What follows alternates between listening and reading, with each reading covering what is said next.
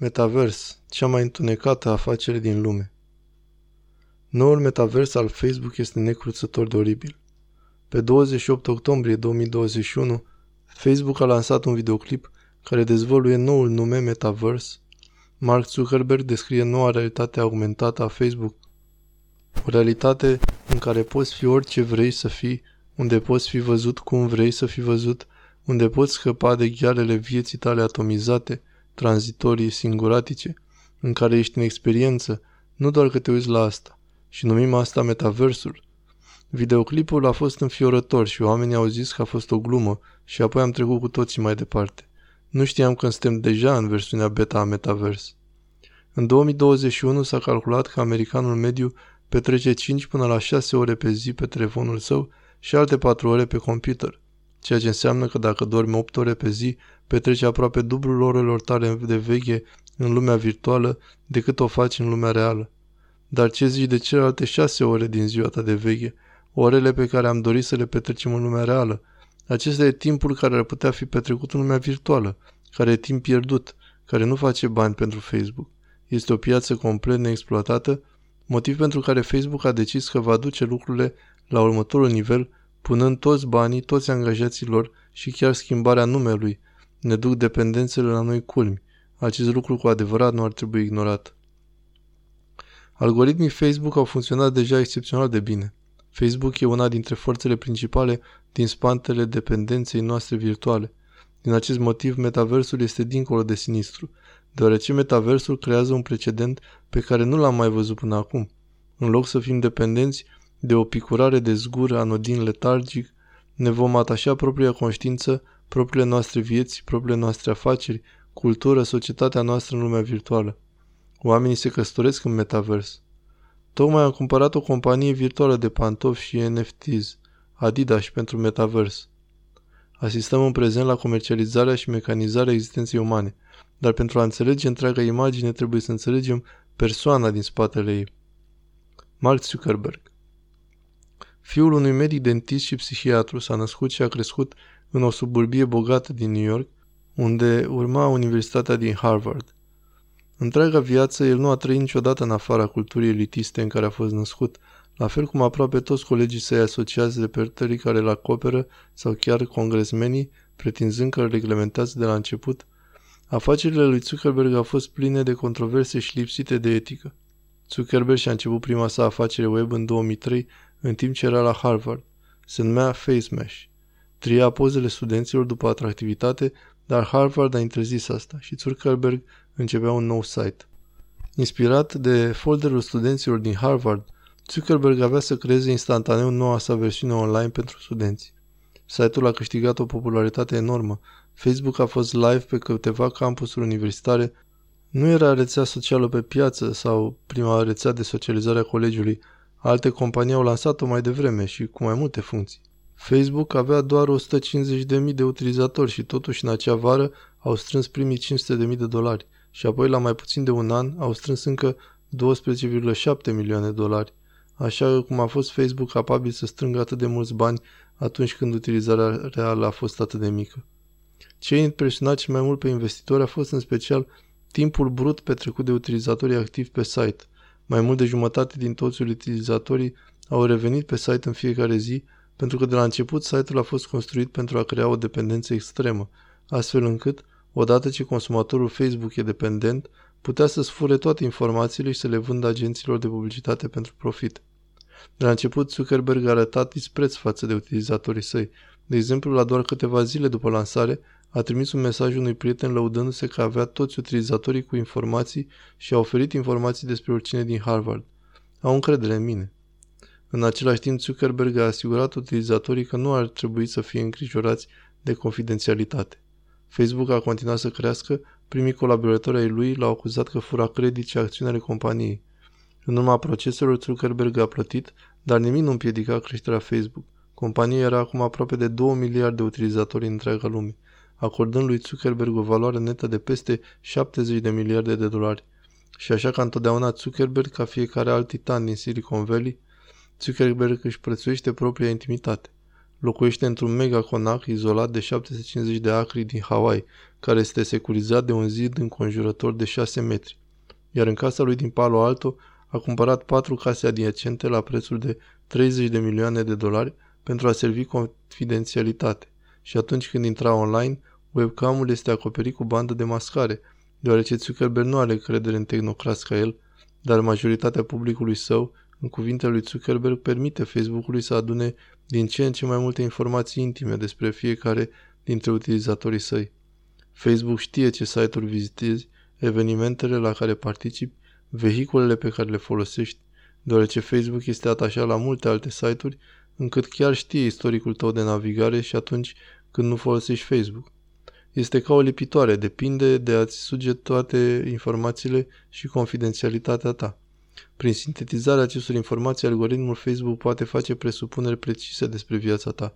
Îți poate cunoaște bunurile chiar dacă nu ai zis niciodată un cuvânt despre averea sau despre investițiile tale.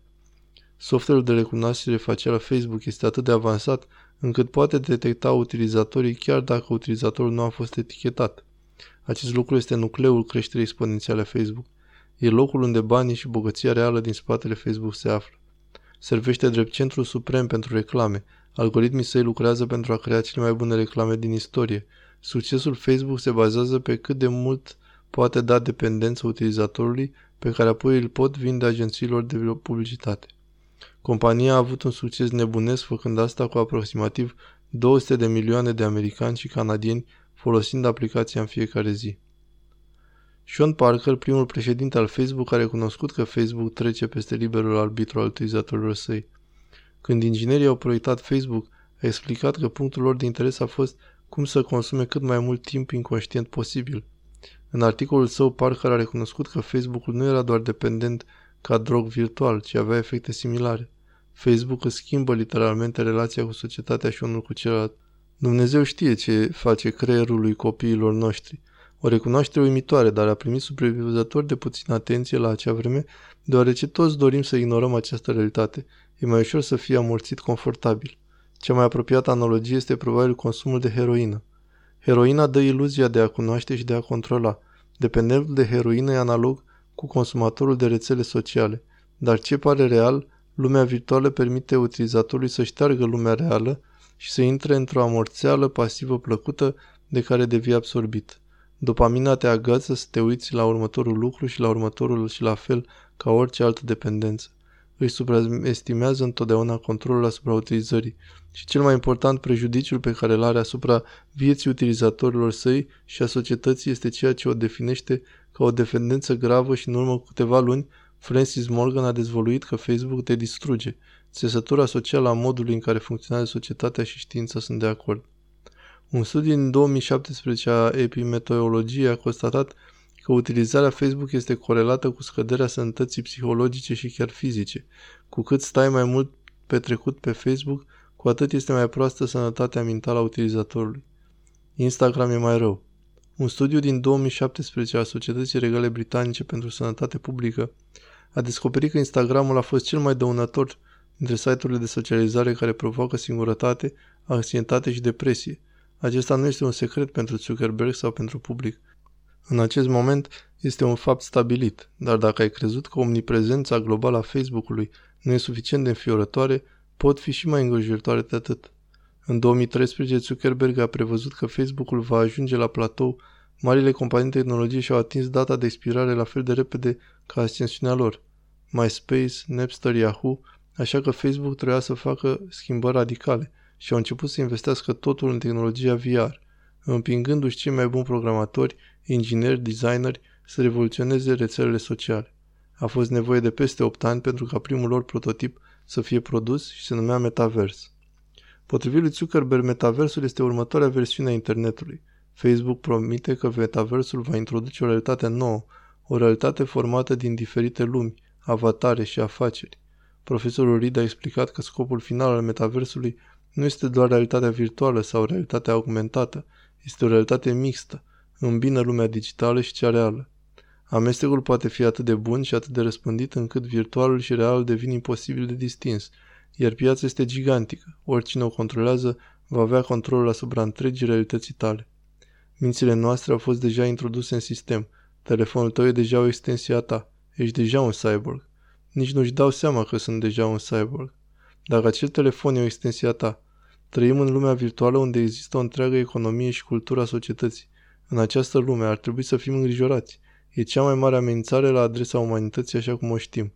Să ne uităm mai întâi la mașina cu experiență. Filozoful Robert Nosnet a inventat ideea mașinii cu experiență în anii 1960, iar versiunea sa a mașinii cu experiență are paralele ciudate cu metaversul.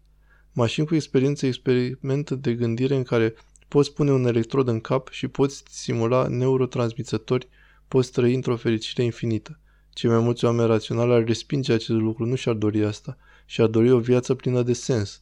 Dar dacă ai putea să spui un electrod în cap, care să-ți dea un sens infinit, încep să-mi fac griji că asta e situația în care ne aflăm acum, unde metaversul îți va oferi sens prin magazine, afaceri, întâlniri cu prietenii, celebrități, știri instantanee, plăcere instantanee și sens superficial. Vei putea simți cât de multă plăcere vrei și vei face tot ce vrei tu, poți simți că ceea ce faci e semnificativ pentru că iluzia necesară să te țină blocat în algoritmul metaversului. Totul e foarte real și pe măsură ce intrăm în anul 2022, suntem deja o cultură ce a fost smulsă de mașina fericirii în buzunarele noastre pentru că suntem un antrenor care și-a pierdut încrederea și nu oferă altceva decât nihilism gol și fără sens, o distopie neoliberală care inducționează tinerii să evite autenticul, comunitate și familie în căutarea unui consumerism și evadări, suntem amorțiți pe rețelele de socializare încât, pentru a simți orice, trebuie să găsim cele mai absurde forme de evadare, în care totul este atât de fals și gol în interior, încât trebuie să trăim indirect prin poveștile altora, doar pentru a simți ceva în care nu mai avem sentimentul de apartenență, singurul nostru destin de a fi atomizați, singuri, implicați în datorii, fără economii, fără bani, care trăiesc în mega orașe distopice în descompunere, care sunt pline de fecale, incapabile să ne permită un standard de viață care ne oferă demnitate sau intimitate de bază. O generație de perdanți disperați și atomizați cu singura modalitate de a-și rezolva durerea de izolare este să fie absorbită de lumea virtuală. O lume virtuală care ne dezlipește de libertate, de confidențialitate și de autenticitate. Cultura noastră continuă să nu ofere nimic substanță, autenticitate sau sens. Coșmaruri, tendințe precum metaversul vor continua să prolifereze și majoritatea dintre noi vom interveni fără să gândim, pentru că nu avem altceva pentru care să trăim și când majoritatea oamenilor intră în metavers, este doar un mic segment al populației care rămâne în afara metaversului, care s-a ostracizat în continuare de prietenii și familia lor și bineînțeles Zuckerberg știe acest lucru și dorește acest lucru. Arhitectul acestui lucru deoarece asta îi permite să devină profetul, zeul unei realități cu totul noi, creatorul care se uită peste populația sa de proști, un grup din ce în ce mai restrâns de miliardari tehnocrați care dețin control de plin asupra vieții populației globale, un metavers al socialismului pentru cei bogați. Acesta va servi drept catalizator pentru cel mai mare transfer de bogăție din istoria înregistrată, unde toți banii și activele noastre sunt deținute artificial într-un metavers deținut de tehnocrați care dețin control de plin asupra comutatorului, control total asupra algoritmilor, fluxuri speciale create de hituri de dopamină ce modelează modul în care gândiți, simțiți, percepeți algoritmii lumii care vor controla familiile, prietenii și stimulii din jurul vostru, ceea ce e foarte îngrijorător pentru că Silicon Valley este cea mai mare amenințare pentru libertatea de exprimare. De exemplu, în 2016, investitor miliardar, cofondator PayPal în Consiliul de Administrație al Facebook, Peter Thiel a fost unul dintre singurii din Silicon Valley care a donat campaniei lui Donald Trump. Din cauza donațiilor sale, Thiel și-a pierdut locul în Consiliul de Administrație Facebook pe motivul că susținerea lui Trump a fost echivalentul cu incitarea la violență. Elon Powell, arhitectul cheie care a transformat Reddit, a explicat astăzi. Oferind putere cuiva a cărui ascensiune și comportament se potrivesc cu atât de mulți oameni este inacceptabil. Opiniile lui Trump sunt mai mult decât doar un discurs politic alimentat de ură și violență încurajatoare. Ne fac pe fiecare dintre noi să ne simțim nesiguri. Miliardarul din Silicon Valley se va face de rușine publică și își va anula libertatea de exprimare a consumatorilor lor. Am văzut deja epurarea jurnaliștilor, comentatori și chiar a președintelui Statelor Unite pentru că au spus greșit. Cu doar câțiva ani și zeci de ani în urmă nu am fi acceptat niciodată că tăcerea, concedierea și anularea oamenilor pentru opiniile lor era în regulă atâta timp cât Nu guvernul făcea asta. Dar acea epocă a fost prea uitată. Deci ce înseamnă asta pentru metaversul care avea monopolul asupra majorității informațiilor pe care le consumă globul și cel mai important întrebarea, în ce fel de societate dorim să trăim.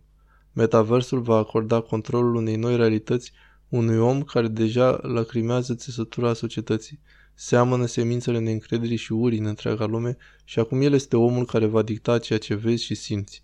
Dar te va deranja pentru că ești om și eu am fost om, sunt om, societatea noastră a coborât în nebunie într-un ritm atât de accelerat încât metaversul este promovat ca singura noastră mântuire. Promovată de tehnocrații Silicon Valley, Forumul Economic Mondial și plutocrația noastră actuală. Nu numai că metaversul le oferă mai mulți bani, mai multă bogăție, investiții, dar le oferă și o putere de neegalat. Vedem doar deja țări precum China folosind tehnologia distopică de monitorizare socială pentru a-și controla populația. China combină programul de sănătate și sistemul de credit social pentru a crea un cod de civilizație care oferă oamenilor un scor de civilizație care îl clasifică în rang pe care Partidul Comunist Chinez îl folosește pentru a judeca cine poate se bucure de beneficiile oferite de stat și cine este restricționat și pedepsit. Nu pot călători, nu pot lua trenul sau avionul. Îți arăt. Folosim aplicația asta pentru bilete. Și ce spune? Nu poate face rezervare. Aceste date sunt stocate într-o bază de date guvernamentală ce urmărește istoricul activității dumneavoastră pe internet, cum îți pretrești timpul, ce spui, ce faci și comportamentul general. Unele dintre aceste restricții fiind acum impuse la mulți din populația occidentală, un card de identitate digitală care e monitorizat de bazele de date guvernamentale din întreaga lume, unde libertățile de bază ți le îndepărtează dacă nu ești capabil să te conformezi, ești dezumanizat pentru că nu vrei ca libertățile tale date de Dumnezeu să fie folosite ca instrument de negociere. Sălile de sport, frizerii, supermarketurile, transporturile publice. Știu că este dificil să controlezi unele dintre aceste lucruri, dar dacă vrei să participi în societate, trebuie să fii vaccinat. Toți cei care se ocupă acestui lucru sunt vizați de mari giganți ai tehnologiei și mulțimea parazită. Toți acești factori combinați fac metaversul poarta de acces către un sistem de credit social globalizat în care acțiunile și preferințele noastre de vorbire sunt monitorizate în orice moment al zilei, în care amintirile sunt tăiate și distribuite agenților de publicitate pentru profit. Dacă acest lucru nu vă îngrozește, companiile care vor face asta nu au făcut nimic pentru a genera încredere utilizatorilor lor și totuși ei vor fi arhitecții noi în noastre realități și și mai trist e că majoritatea publicului va continua să mănânce toate, grăbindu-se cu disperare să umple golul singurătății, consumând cu voracitate emoții sintetice prin orice evadare, o complicitate imposibilă, crearea unui viitor de coșmar, care va distruge toți stâlpii societății libere occidentale, în care ne vom dezbrăca de toată intimitatea și demnitatea, pentru ca o pereche de pe pantofi virtual Nike NFT să se căsătorească cu bucurie într-un univers condus de un bărbat care își vede clienții proști, în timp ce, în același timp, China își depune eforturile de a-și deconecta populația din lumea virtuală. China limitează utilizarea jocurilor video, utilizarea internetului de către populația lor, în schimb China promovează căsătoria prin zonele de nuntă economice și sociale, face tot posibil pentru a promova cultura familiei în cadrul populației sale și răsplătește familiile fericite pentru asta. În contrast puternic cu Occidentul, unde părintele monoparental este acum lăudat ca o virtute. Căsătoria, iar familiile fericite sunt văzute ca o formă opresivă. Metaversul este lăudat de elite, unde metaversul este mâncat de bunăvoie de oameni atât de disperați să scape de propria lor realitate, infernală, o realitate care nu mai e nici măcar reală în sine, în care tot ceea ce mâncăm, consumăm, toate mega orașele distopice, toate pastile sintetice, realitatea în care nici măcar nu am trăit nimic real de ani de zile și de aceea doar într-o societate ca a noastră, când nimic nu este real, evadarea virtuală pare o utopie, doar la o societate bolnavă. Un om ca Mark Zuckerberg devine un profet sfințit, motiv pentru care vulturii tehnocrați sunt ocupați să lingă buzele lor.